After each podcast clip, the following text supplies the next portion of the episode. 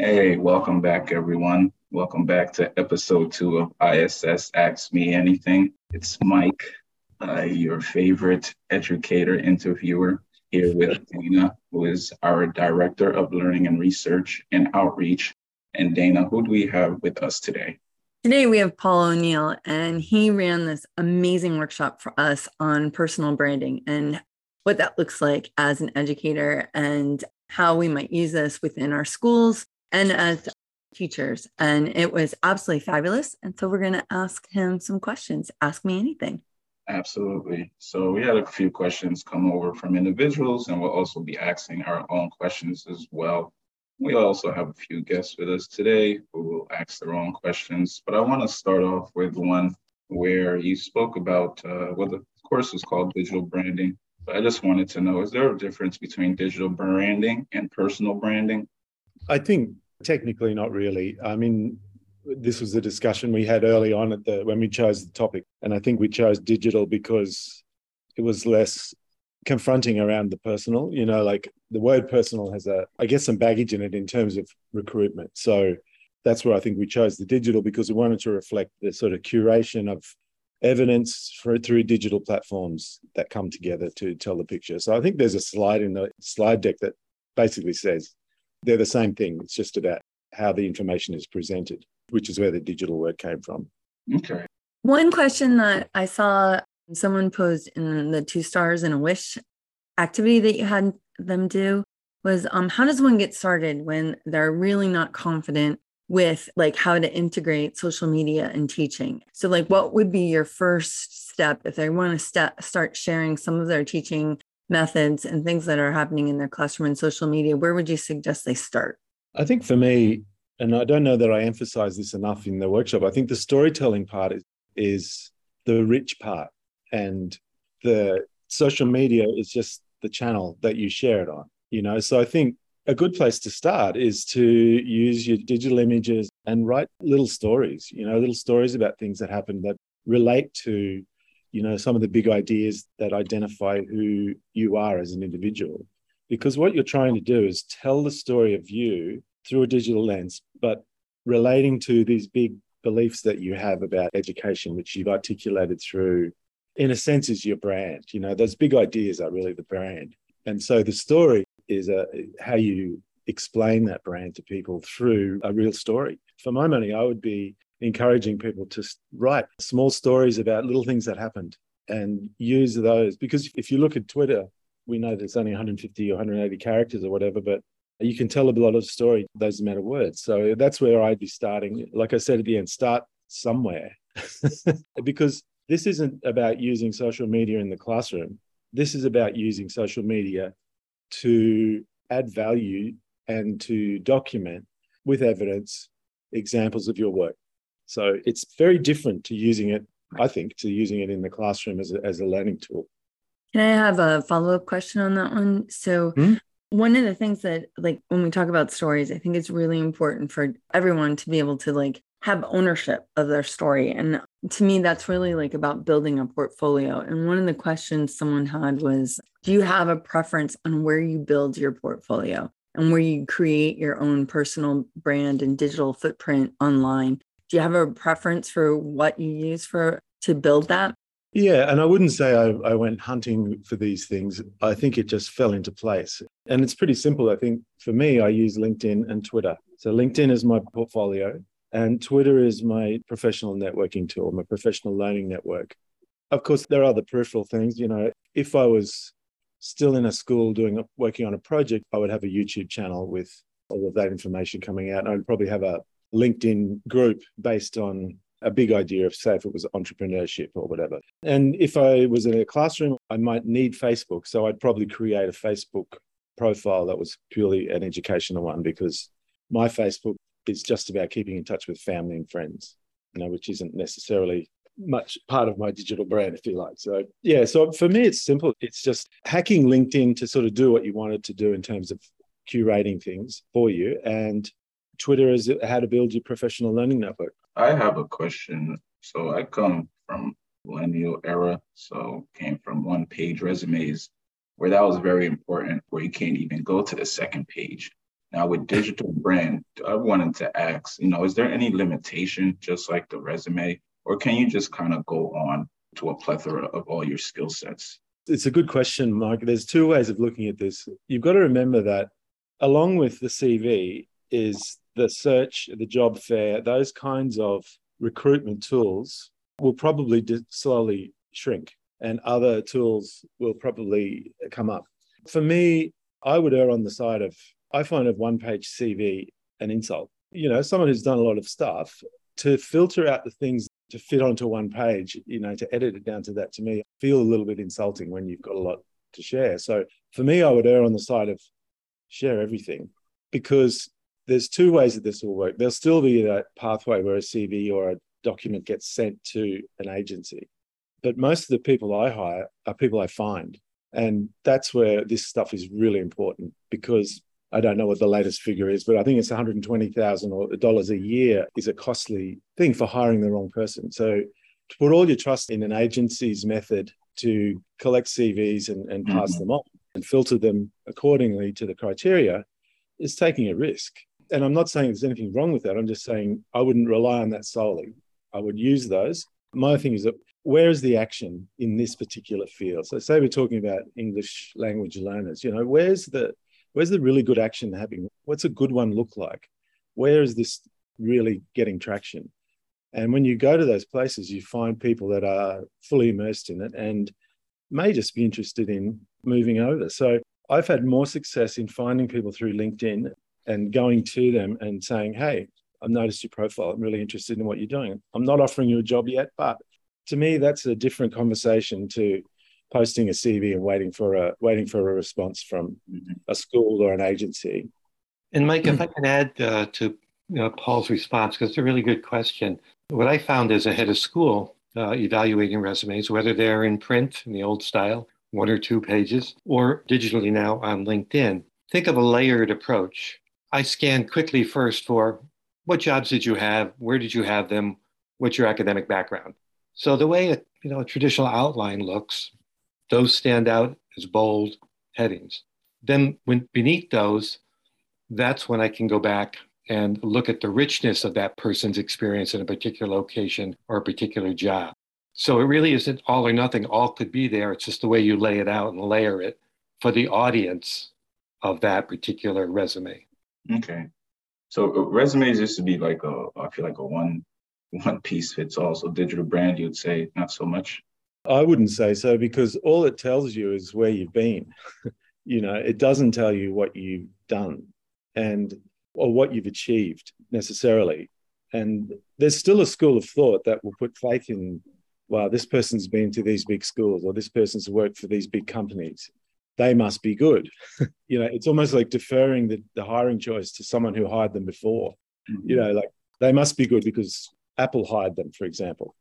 To extend your question too, Mike, I think a very limited approach would be to take your CV and just hyperlink out of your CV into things. You know, mm-hmm. even if you write a little story about, you know, I taught at such and such a school and blah, blah, blah. And oh, here's a link to my blog where I talk about this, this, and this. You know, so you open the door to more things through that traditional model. And that could be the simplest place to start.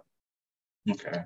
Paul, I was thinking too when you were talking, like for me, the resume is the first step, right? Like it's like the precursor. And then I want to dig deeper. And whether it's hyperlinks or whatever the situation is, when I'm looking at someone and I see that, you know, someone has lived in another country and they've worked at a certain school, I Google them to see what they've done at that school. And if there's nothing, if I can't Google them and find anything about them, that is a little bit of a flag for me. Like, I want to see them engaging in that country, in that community, and doing things within the context of that school in a visual way so that I can say, okay, this it helps me see a window into what they're doing so they don't just exist on a piece of paper because we can all make a piece of paper sound great, right? Mm, yeah but like actually seeing it and that's that action piece and that's where i think the branding really comes into play. Hmm. and with what dana is saying with the searchable being search being able to be searchable on these search engines would you recommend that individuals definitely be on multiple platforms or is one platform okay in today's age? There's a lot to that i think because people understanding how they can make their material more discoverable is is an important skill. And you know even just knowing that you know hashtags are important but not too many you know things like that. So being really succinct about the kinds of mechanisms you use to choose to make your work discoverable. But i think yeah the more platforms you use a lot of those platforms are integrated now. So you know if you post right. on instagram it'll automatically ask you if it wants to post in other places. So it's not that hard to do what you've asked. So yes unless you want to go into a full SOE course and learn how to pay for you know Google Words and so forth. I don't mm-hmm. think it, mm-hmm. you know I think we've just got to work with what we've got. Yeah, so I you know I think that's probably good advice. Well, one thing that I did when I first started working ed tech was I came up with kind of a name for myself. And then I decided to just like register myself on every social media platform ever. Now, I don't use all of them in the same capacity, but I just wanted to make sure that I had it so if at some point within my career I wanted to use it, I had it. So I took just my last name and then I put teach because I felt like I was always, so I made it teach Watts so that I was always learning, but I was also the teacher. So teach me and I'm teaching others. But anyway, I did that on like platforms that no longer even still exist. But what's interesting is like I'll hear about one at a conference and I'm like, wait a minute, that kind of sounds familiar. I'll go to sign up. I'm like, oh, I've already signed up like literally like 2006 but it's great because then I own it. So someone else didn't already take that brand away from me, right? Mm. Like normally if I look for that now, it's mine. And I think like finding a way to like do something catchy with your name that brands you is also helpful. And then you can just, you know, it doesn't cost anything for most of these things to sign it up. And then you just have that as a placeholder. So when you're ready to go and explore, you kind of have that component. Yeah, and you know what's interesting is that that Nick Garvin guy, who's CV I shared in the workshop. Nick's been um, navigating a, a career change, I'd say, potentially, and he's getting right into crypto and Bitcoin and NFTs and all this sort of business at quite a high level, you know. And you're sure, he's lost money, but he's he's made money. And uh, when I asked him if we could use this his CV, he said, "Oh yeah, sure, that's no worries." But he said, "Ah, oh, listening to what you're talking about with branding, I really I've realized if I was to do a career change, my education CV is worthless. I have to recreate myself through a different lens.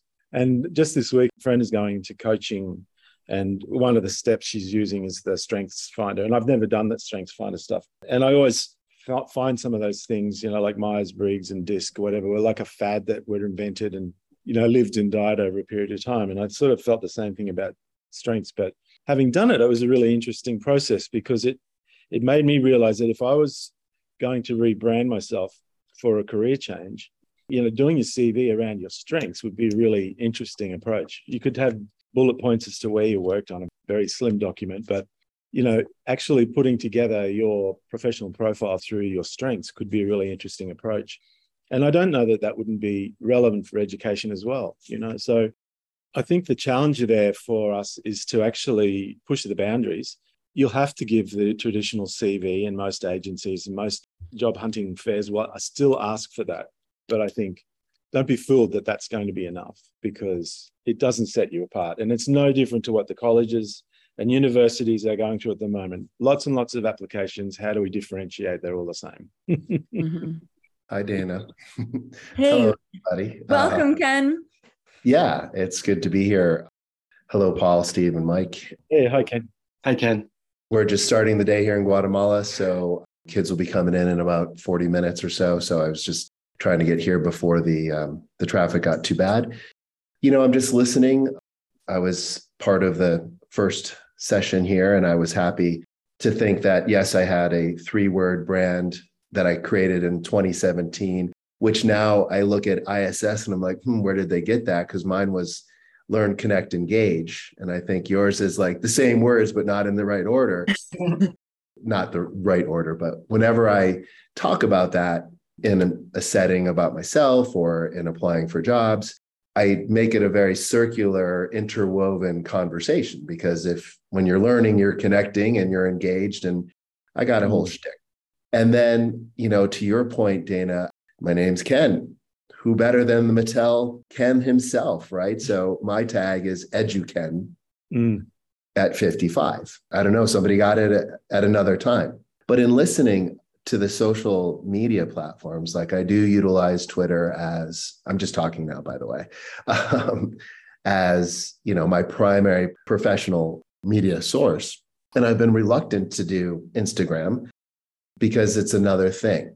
And I think our lives as educators and really any profession, I suppose, is, you know, they're very intertwined. And on the one hand, like my personal privacy and don't want to be cyber stalked. On the other hand, I know Instagram, especially for the younger educators out there, it's a really great source. And I am on both sides of the recruitment process. I appreciate what you were saying earlier, Paul, because when I recruit for teachers, I do go out and look for people. You know, I just don't rely on the top three website recruitment processes. And I've had good success with that.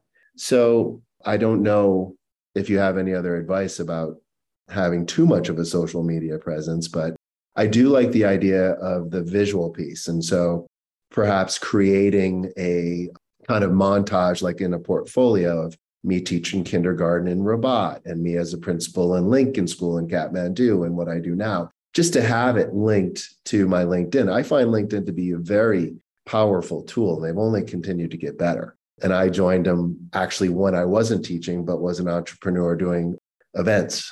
So it's been a long time. But I just, I guess, need to. Well, the question I wanted to ask you as I came here today was really what advice do you offer for somebody who's trying to leap into the next part of their career? I'm an elementary principal, 10 year admin who's trying to become a director. And mm. I know my wheelhouse is not a school of a thousand, but a school of 500 or less would be great. And I've had good fortune to be a finalist at a couple of gigs. However, I'm up against some stiff competition. And so, like, how do I set myself apart? I feel like I'm finding ways to do that, but it isn't until I get into the first step. Like mm. I need to be able to do it right at the beginning. And that's got to either come in a video format or a really unique cover letter. I'm glad you're shaking your head, Mike. Yeah. I'm trying over here, but uh yeah. Yeah, I don't know. You know, in terms of how much is too much, I think it's a personal thing. You know, I'm a total advocate for social media and for people using it for good. But I've also seen people who've used Twitter, for example, thinking that they're profiling themselves in a more positive light, but in fact, they're actually portraying themselves in a more negative light. Mm-hmm. By just reposting someone else's post, that's like, hey, look what I found, you know. But reposting someone else's post with a question or a comment that might trigger a conversation and draw other people in, I think is a good way of thinking about because it's not just a flat page where you're just sticking a post it on a wall. It's actually a motivator for a conversation i think that's where i find a lot of the people in my network people who who see things that i even if i comment on someone like i remember the other day i commented on something on Pasi Sahlberg's website and about four principals DM'd me privately and said, "Oh, I'm just interested to know about blah blah blah," you know. And so things like that, where you just don't realize the value of the tool. It's not just about saying, "Put a photo in my photo album." It's actually saying, I wonder what the community thinks about this. And I wonder if this is important to other people as it is to me. Because they're the things that I think people will see that will see your true sense, your true self in those kind of interactions. Mm-hmm. Um, and I think, you know, one of the, the suggestions I made in the in, in the workshop was if you choose three things to articulate your brand, well, always post about those things.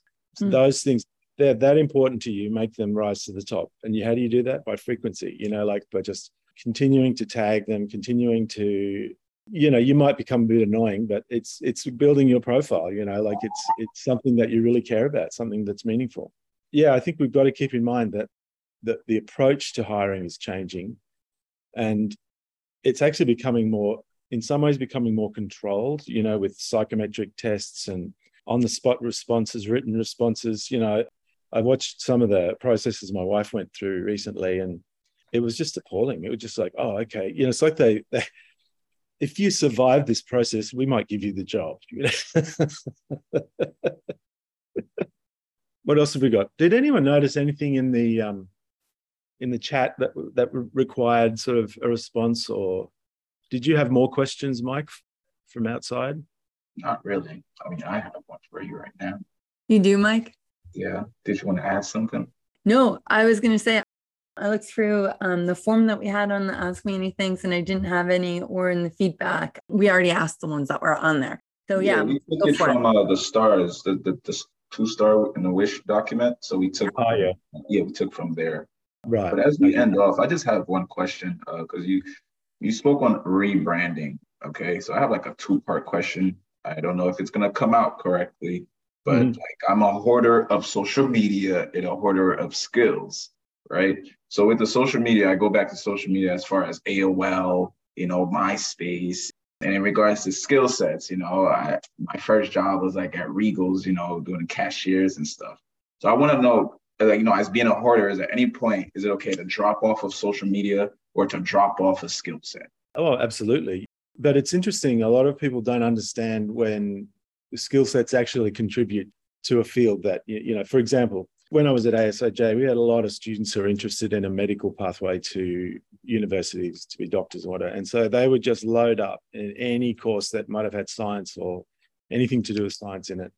And then they'd want to do these additional courses on holidays. And we would say to them, especially some of the kids that were you know, a little bit timid, a little bit shy, or, and maybe even a little bit arrogant, we'd say to them, you don't need to do any more knowledge based courses. You need to actually be put into a really challenging environment. Go and volunteer in a in an emergency room, or go and work in a really really busy cafe. You know, go and put yourself under a stress situation where you have to respond quickly, and those sort of things will contribute to your profile more meaningfully. So, who would have thought a coffee shop stint would have you know helped a kid wanting to become a doctor? And that's not an absolute you know example but if the student can say i did this thing over summer you know storytelling i did this thing over summer in a coffee shop it made me realize that blah blah blah you know and this is going to be useful and transfer into that environment so again it's just about how you pull those skill sets and experiences into the story to tell the you know the meaningful little nugget of truth about you. And that's one of the things that i know that a lot of people you know dislike Twitter for because it feels like it's all these people grandstanding and telling everyone how wonderful they are and all that sort of stuff. To a point, that's true, but what is also true is that you're actually exposing yourself by saying things like that on Twitter, and if they're not true, and we've had situations where people have contacted us about people who've applied for jobs and say, "Don't believe all that rubbish they put on Twitter; it's all a farce," you know. so the tools are there to be used and i think you know you have to be ethical in the way you use it. You have to be meaningful in the way you use it. And sure if you don't want to put this massive you know montage together that's just un, undigestible so you know be clever about how much you actually put out. But i think to dana's point and to my reference as well if you can't find anything about people on the internet then they probably haven't arrived at the century yet. You know, they probably haven't, or they've, you know, they've they've ch- taken a different pathway and they may be coming in the, you know, the the dirt track, the down the mountain track or something. But I think it's important that that people have engaged in this stuff to an extent, and it's clear and obvious that they're using it for a purpose, not just using it for everything. You know, which is why I've been divorcing so your personal life from from it, and you know, keeping these things bespoke to certain aspects of your career orientation, then you know they're fairly useful.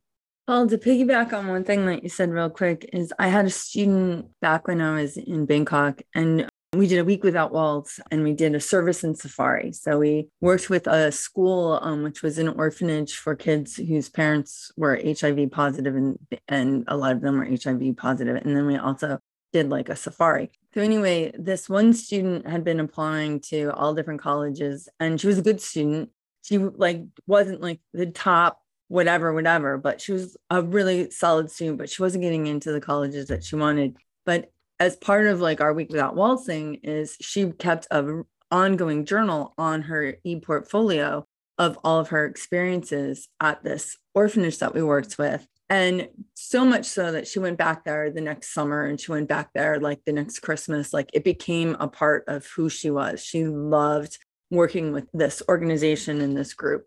And literally, uh, one college said, when we read that, you had us in tears, you're in.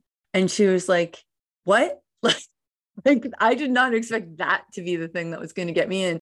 But she had mm-hmm. sent them just a link to her e-portfolio and they got to see her behind just the grades and like what a phenomenal human being this mm. person the student was and i think if you can show people windows into who you are and what you believe and tell your story wherever you choose to tell your story that really helps people understand who they're committing to yeah to that point like one of the students we had in tokyo in at ASIJ was you know she was a science math kid she'd done all the courses that we had on offer. She'd done everything that GOA had that we we could offer her through there.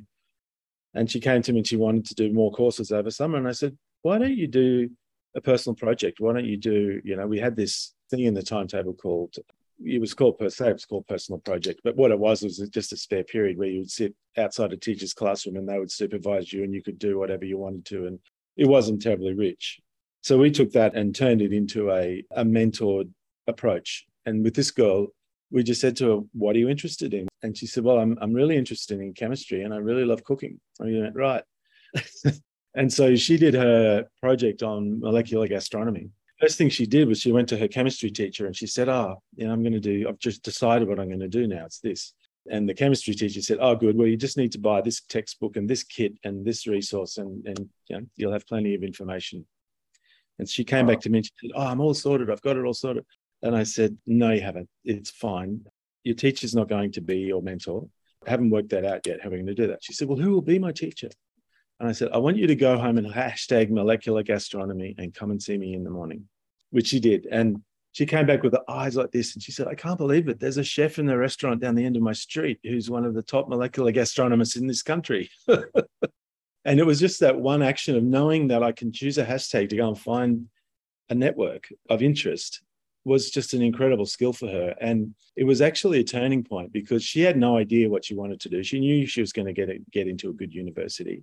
She got into Stanford, and it was on the merit of her personal project because they loved the interdisciplinary nature of it. What she ended up doing was creating 10 YouTube videos, instructional videos on burning questions like why does lime neutralize chili? What happens when you caramelize sugar? And she did a mixture of experiments and interviews with kids and walking around say here taste this chili. Oh it's hot. You know what happens when we put lime on your tongue? You know things like that.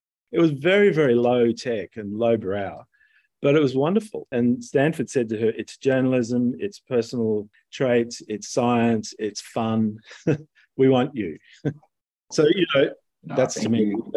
leveraging the tools that we have to yeah yeah. Uh, thank you so much for sharing, Paul. Uh, I see the time, taking a look at the time. Looks like our 30 minutes is up, but just wanted to say thank you for coming in here to share your uh, your knowledge with us today. Uh, what I got out of it is uh, go and tell a better story. Simple. so uh, thank you, everyone else. Thank you for joining in today for our episode two. You can find us on Apple Podcasts, Spotify, and all the popular podcast platforms that are out there. Until next time, bye bye, everyone. Yeah, thanks, Mike. Thank bye, you. everyone.